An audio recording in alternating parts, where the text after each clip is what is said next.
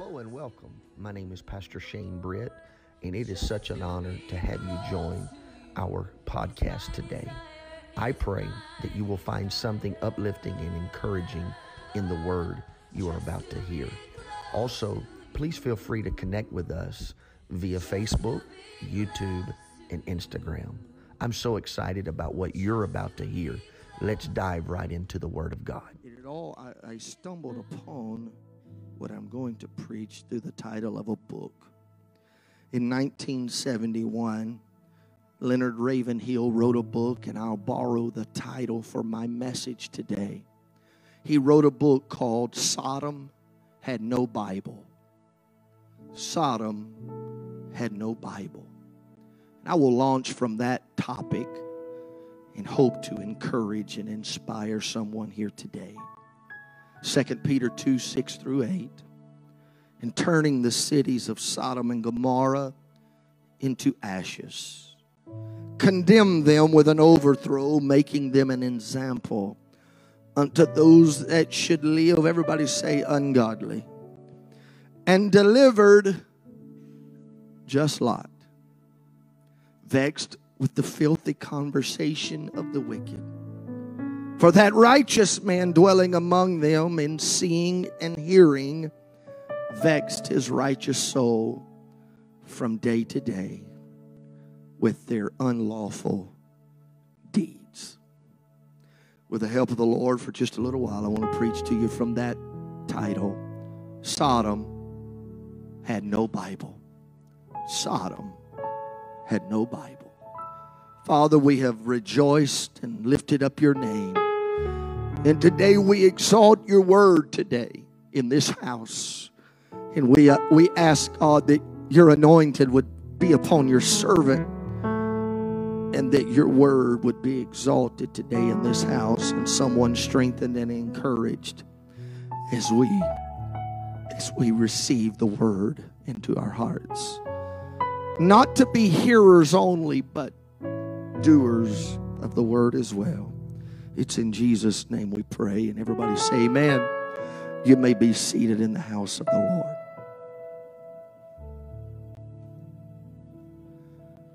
when I mention the words Sodom and Gomorrah, there would probably be very few if you have been around Sunday school for any length of time or church, no matter the faith nor denomination.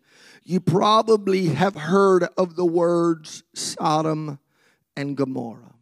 The story of Sodom's destruction by God is told in Genesis 19. It was one of the five sister cities located in the ancient valley of Siddim. It was near the Dead Sea. The Bible notes that this area was once exceedingly fertile and well populated. If we go back into the book of Genesis and remember that Abraham and Lot came to a time of separation and the attraction to Lot to choose uh, that area going towards Sodom was it was well watered plains. It was a fertile place to look upon. Uh, to the naked eye, it was somewhere that most people would be attracted to, and it would be a natural gravitation. There were, it was just a picture of paradise, if you would. Uh, but that would soon be abruptly abandoned when you look at what happens next. It was under this rulership or this spiritual dominion which caused corruption and wickedness. And the Bible records that God rained down fire on Sodom, fire and brimstone. Uh, and you may say, uh, how could that be possible? And I did the, I, I went back and I read the occasion. And Genesis 19 and 24 said, Then the Lord rained upon Sodom and Gomorrah brimstone and fire from the Lord Out of heaven. Now, I don't know that if uh, our imagination or if Hollywood can paint a picture uh, like happened on that day. if you can imagine with me large boulders of brimstone, uh, large amounts of fire descending from heaven uh, upon the wickedness of two cities, Sodom and Gomorrah. It was on that day uh, from the distance when the smoke began to arise that Abraham would see uh, the distant smoke uh, and began in verse 28 and he looked towards Sodom and Gomorrah and toward the plain and behold and lo the smoke of the country went up as a smoke of a furnace. So you've got to imagine with me, he understands uh, Lot his children and his wife uh, are in the city. Uh, and now all Abraham sees uh, is smoke that would arise through the atmosphere, and he would venture to look and automatically estimate this is utter destruction.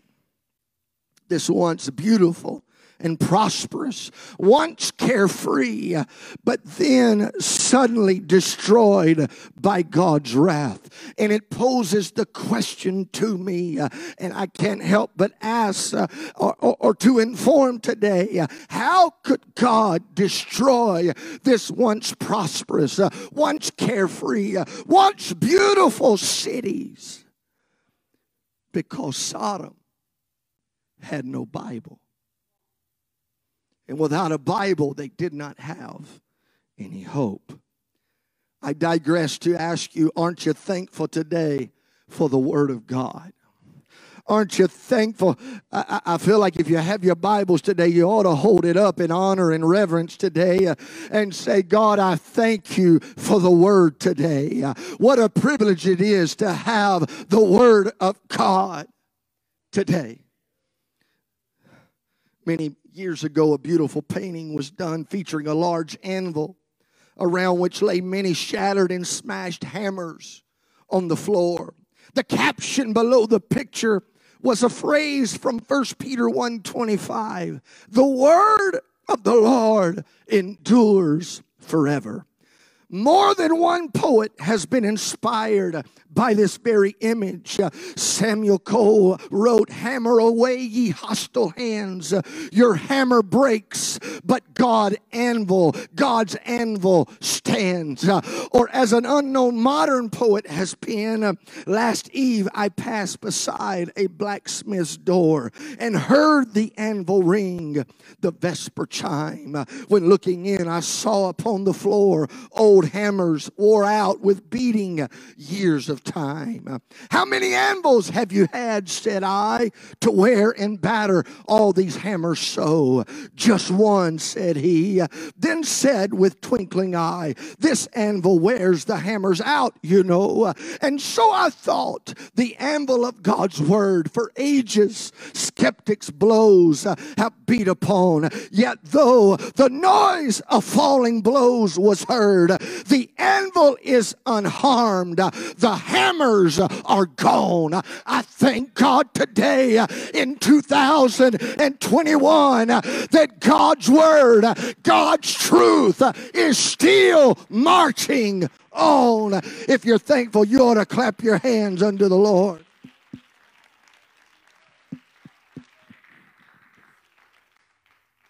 God, in His own supernatural way, uh, has sustained His word down through century after century uh, against all manner of attacks. Uh, when you look through history and you see the recordings, the attempts, the number of tyrants that have attempted to smash the anvil of God with the hammer of government and power, but they are gone. But the word still remains in the last 200 years while the higher critics have been sitting uh, in their higher echelon halls of congresses, uh, spinning their theories that the Bible is unreliable, unhistorical, uh, and mythological. Uh, modern archaeologists uh, have stood by the hundreds uh, on the soil of the Word of God, the land in which it happened, and they still stand with the Word, with the cold hard facts that this is more than just a history book, it is indefinitely God's holy word. Time magazine some years ago stated after more than two centuries of facing the heaviest scientific guns that could be bought to bear, the Bible has survived. Matter of fact, Time magazine, and I quote, would say, and it's perhaps better for the siege when this word comes under attack, it rises to the surface even more true. It rises to the surface. It's undeniable. It cannot be reckoned with. Charles Spurgeon observed if you want to be thought very wise today but look very foolish, in about 50 years, attack the Bible. I want to say that again. If you want to be thought very wise today but look very foolish, in about 50 years, uh, attack the Bible. He would say, point out all the errors. But if you're willing to be thought foolish now, but believing that in 50 years you will be vindicated, stand with the Word. I said, stand with the word. It does not matter uh, what is passed uh, in Congress. It does not matter what is passed uh, by the United States Supreme Court. It does not matter which party is in the White House. I've come to remind us that the world still needs a red hot belief and conviction that the word is true. We don't, it, it's, Brother Weaver, it's time out for watering down truth. Uh, it's time out for believing what we want to believe. Uh, it's become a smorgasbord. Uh, but help me today get, a, get a firm grip on the Word. When I begin to study this and begin to look at all of the pieces of the puzzle about the Word, the Bible's been examined more than any other book in the history of the world. Every word, every syllable, every letter has been scrutinized by hostile critics for centuries, and it still stands. I can't help but say what the writer said Hammer away, ye hostile hands. Your hammers break, God's anvil stands. 2 Peter 1 21 said, For the prophecy came not in old time by the will of man but holy men of God spake as they were moved on by the Holy Ghost. This just these weren't just prophets and men of God that would wake up after a, a, a, bad meal and had a bad nightmare and they begin to write. No, no, no, no. When they were woke up out of the dead sleep and begin to write, as the Holy Ghost would begin to move upon them. Uh, this is what we have. This is the living, breathing Word of God. Psalms 119, 89. Forever, O Lord, thy word is settled in heaven. Mark 13, 31. Heaven and earth shall pass away, but my word shall not pass away. The moment that God's word is believed, miraculous things happen what we sang today, the words that we sang, many of those songs had excerpts of scriptures. Yes, they were put in song form, but I just wonder what could have happened uh, in this house if we would have just believed the words uh, that were being sung. The moment the word is believed, uh, something begins to happen, something is transformed. But Sodom didn't have a chance because Sodom had no Bible. Most people associate Sodom and Gomorrah only with sin and sexual perversion. They were certainly guilty of that, as a large number of people today. We've even coined the word sodomite to describe certain unnatural acts that people, certain unnatural sexual acts. And so we often make an unspoken assumption that because these cities were destroyed, they must have been more wicked than any other place. But the Bible clearly states that their sin in God's eyes involved more, much more than just mere immorality. Well, the Bible says in Ezekiel 16, Behold, this was the iniquity of thy sister Sodom. Are you ready for this? Pride fullness of bread, abundance of idleness was in her and in her daughters. Neither did she strengthen the hand of the poor and needy, and they were haughty and committed abomination before me. Therefore, I took them away as I saw good. When I read this last night, I could not help. My, it was an enlightenment upon my spirit. The root of Sodom's sinfulness stemmed from the greatness of their pride and the greatness of their wealth, which led them into idleness and a disregard for those less fortunate than they are. It was their abundance that led them into apathy. It was their pride that led them into perversion. God, help us today. Doesn't that sound familiar? Doesn't that sound like the cities that we live in, the country that we are in right now? I dare say there's not a city in North, North America that does not meet the same criteria for God's judgment. Matter of fact, uh, I've even said this, Brother Chris. Uh, how much worse was Sodom than we How much worse uh, do we have to get to get the to get the penalty or judgment that Sodom got? In fact, let me just put it to you this way: with our churches, with our preachers, with our evangelists, with our Bibles with the internet, with television, with literature, with ministries. We are much more guilty than Sodom. We've got so much uh, at our fingertips, uh, and Sodom didn't even have a Bible. I said, Sodom didn't even have a Bible but yet we can reach the world right now. The world has access uh, to 1149 Main Street West, Hartselle, Alabama, 35640. Could it be that's why Jesus would say in the red words in Matthew 11 23 through 24, and thou, Capernaum, and thou, Hartselle, Oh, and thou, Huntsville. Oh, and thou, Cullman. Oh, and thou, Moulton. Oh, and thou, Madison, which are exalted unto heaven shall be brought down to hell. For if the mighty works which have been done in thee had been done in Sodom, it would have remained until this day. In other words, if they would have had going on inside of their cities what you've got going on, I would have spared them. But Sodom had no Bible, Sodom had no evangelist. Sodom had no preacher. Sodom had nobody. Or did they?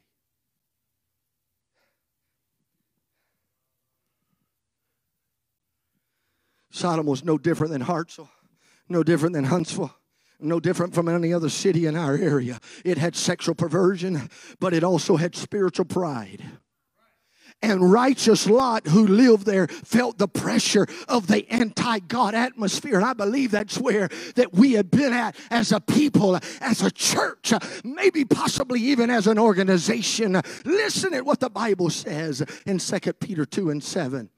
And delivered just Lot, vexed with the filthy conversation of the wicked when you look at that scripture in its original language and in, in original interpretation means to wear down. Lot got so wore down from all of the conversations, from all of the filthiness and all of the wickedness, and all of the pride and all of the haughtiness. It wore him down. And it is not unreasonable to expect that the spiritual atmosphere of a sinful city would be inhospitable to Christians. That is to be expected. But that doesn't make it any easier. Let me remind everyone under the sound of my voice uh, we are in spiritual warfare, not on spiritual welfare. We can't let this modern, we can't let this hand, handout generation slip into the church. Uh, we we, we, we got to remember we're on the battlefield. Uh, we're not in the we're not in the welfare line. Uh, just give me what I I said, We're in spiritual warfare, not on spiritual welfare. I wish there would be somebody that would rise up in this house and take your rightful place. Some of you have been so wore down mentally. Some of you have been so frustrated mentally. Uh, and in the process, in the process, we become like Lot. This is what Sodom did to Lot. It vexed him, it oppressed him. And I'll say this if you stay watching the news for too long, you're going to get vexed. I said, if you stay glued to the to the news reports and the naysayers and all of the of the reports of this world, you're going to get vexed. You're going to be bewildered. You're going to get to the point of frustration, uh, and it paralyzes you in your prayer life. Uh, it paralyzes you in your witness. Uh, it paralyzes you in your compassion.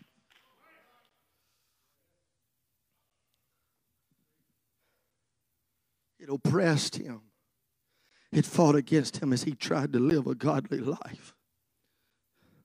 But that was to be expected because Sodom had no Bible. When Sodom was finally destroyed, Lot escaped with his two daughters. I'm going to help somebody today. I feel this so strong in my spirit.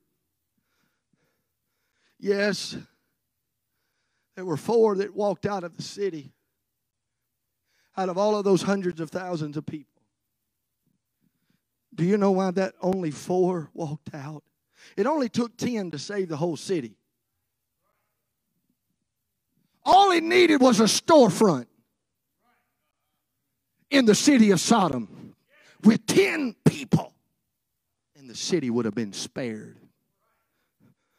But here was the realization to me when Sodom was finally destroyed, Lot escaped with only two daughters because that was the only influence he had. His wife had so much invested in their life in Sodom that she couldn't even run from its destruction without looking back and being destroyed herself, turning into a pillar of salt. His son in laws laughed him to scorn and stayed behind to suffer the consequence of death because they couldn't reconcile his sudden urgency with what they had seen in his previous years of apathy and disregard to the Word of God. The two angels had brought the warning, literally, had to drag Lot away from the sinful city he had grown so attached to. Oh, Abraham, it looks pretty down there. I'm going to go. I want you to look at the progression of Lot. The Bible said he made the, you know, he chose which way he was going to go. And then he pitched his, he pitched his tent towards Sodom. You read the next chapter, he was in the gate of the city. You read just a few more verses, uh, he was in the city. Be careful which direction you're pitching your life. Be careful which direction you're pointing your family into. Be, be careful where, what, what you choose today because you may have to eat the fruit of it tomorrow. I could not help but ask what had happened to this righteous man. The Bible specifically stated it was not only Sodom that vexed Lot, Lot also vexed himself. And when I looked at it, there's two different words in the Greek in verse number eight, for that righteous man dwelling among them and seeing and hearing vexed himself. That word means torture. Lot tortured himself. He himself created most of the problems that hindered him from completely living for God. I have no doubt when I read the story that Lot certainly felt these feelings as he lived in Sodom were probably justifiable. But what he probably didn't realize was that he brought them on himself by becoming attached to the earthly, attached to the things of pride, attached to the things of that city that were more valued than his creator. Oh, we can blame Sodom all we want, but their apathy is to be expected uh, because Sodom had no Bible. I said it earlier, but I'm going to say it again. Or did they? Brother Matthew, did they have a Bible? What about Lot? Is one of God's favored people. Wasn't he supposed to represent God to them? The truth is, Sodom had no Bible except Lot. For the greatest part of human history, the vast majority of the earth's people have been without a Bible as we know it. But God has ordained His people that they should live out the Word of God as a testimony to others around them.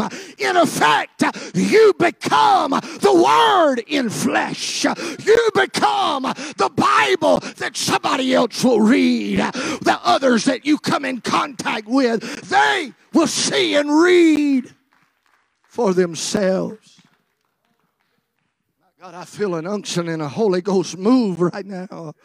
Could this be, Brother Jeff, what Paul said in Second Corinthians 3 2 through 3? Ye are our epistle Hear me, church. We are somebody's epistle written on our hearts, known and read of all men, for as much as ye are manifestly declared to be the epistle of Christ, ministered by us, written not with ink, but with the Spirit of the living God, not on tables of stone, but in fleshly tables of the heart. Could not help last night and even this morning as I said, God, you got to help me. You got to help me. And I couldn't help but hear the heartbeat of the Spirit to try to help convict and convince somebody. Uh, Lot was too busy to be a Bible. He was too exhausted to be an example. He was too tempted to be a testimony. He was too weak to be a witness. He was too distracted be a disciple. Uh, and he did it to himself. God help us in a world full of distractions, in a world full of demands, in a world full of all manner of temptations and desires and fleshly and carnal things going on at war in our members. God never help help us never ever ever ever forget we may be the only Bible somebody ever reads.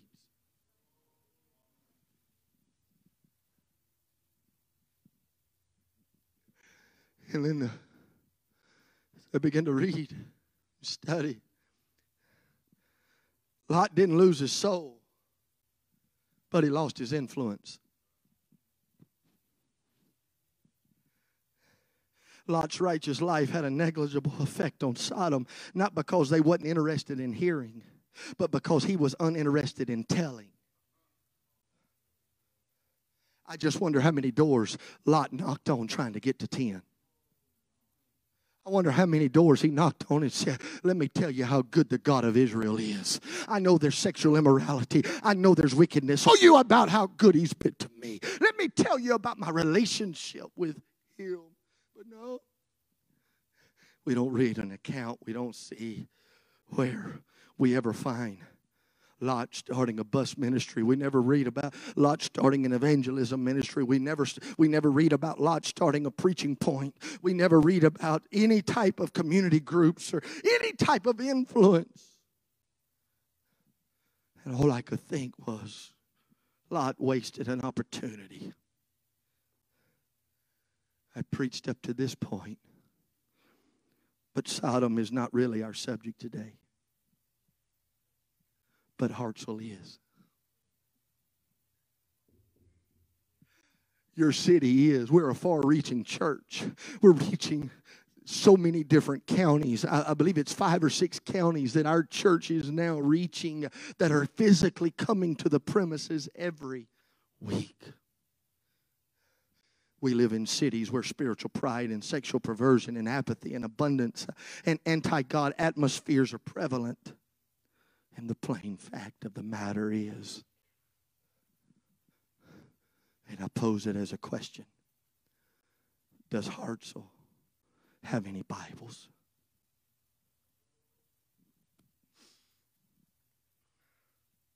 Yes, there's churches. Yes, we have the most beautiful church on this road, in my opinion. Yes, we have some of the greatest programs, some of the greatest singing, some of the greatest outreaches, some of the greatest people in all the world.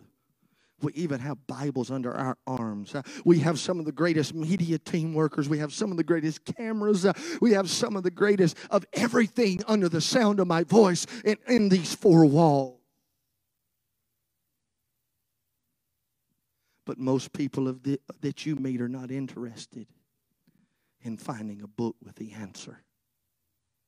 They're interested in finding a person with the answer. Did you know most people are going to come and walk into this church on personal invitation Unless we become an epistle known and read of all men to them, they have no Bible. The word may sit on their shelf, but it will never get into their soul. Pastor, you don't know. I'm just too busy. What if the Bibles get too busy? What if the examples are too exhausted? What if the testimonies are too tempted? What if the witnesses are too weak? And what if the disciples are too distracted? We can't blame the atmosphere of the city for that. We must honestly lay the blame at our feet. We must do a self evaluation and say, God, I need to I need to dust the Bible off of my life. And I need to I need to get back engaged in what you put in me and what you what you birthed in me. So I, I, I'll admit I haven't done what I needed to do. Cast off our laziness and we say, God, I may be the only Bible that somebody ever. What about us this morning? What about you, Brother Lot? Just quietly begin to make your way to the stage. I had one Bible.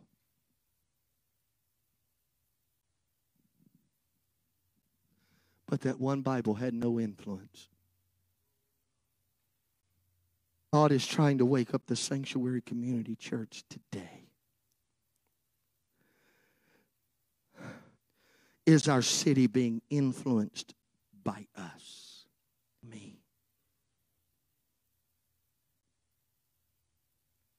I'm not going to make the world taste good. To try our best to find our place in the body of Christ. And God's not looking for lukewarm saints, just, just shy of eternity calling, just short of the trumpet blowing. Spirit was put inside of me to be.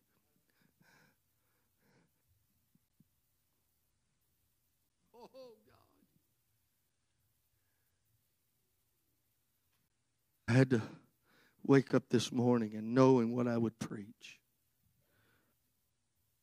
Because they read the Bible I became. From the Bible they read, myself today, how many people are reading my Bible? Print in your Bible was illegible. I can't decipher your life. You're in and out, you're up and down, you're inconsistent.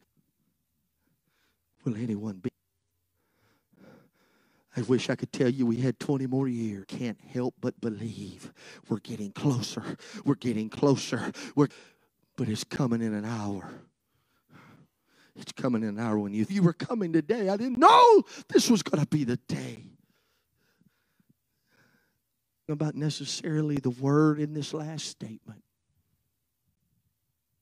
except.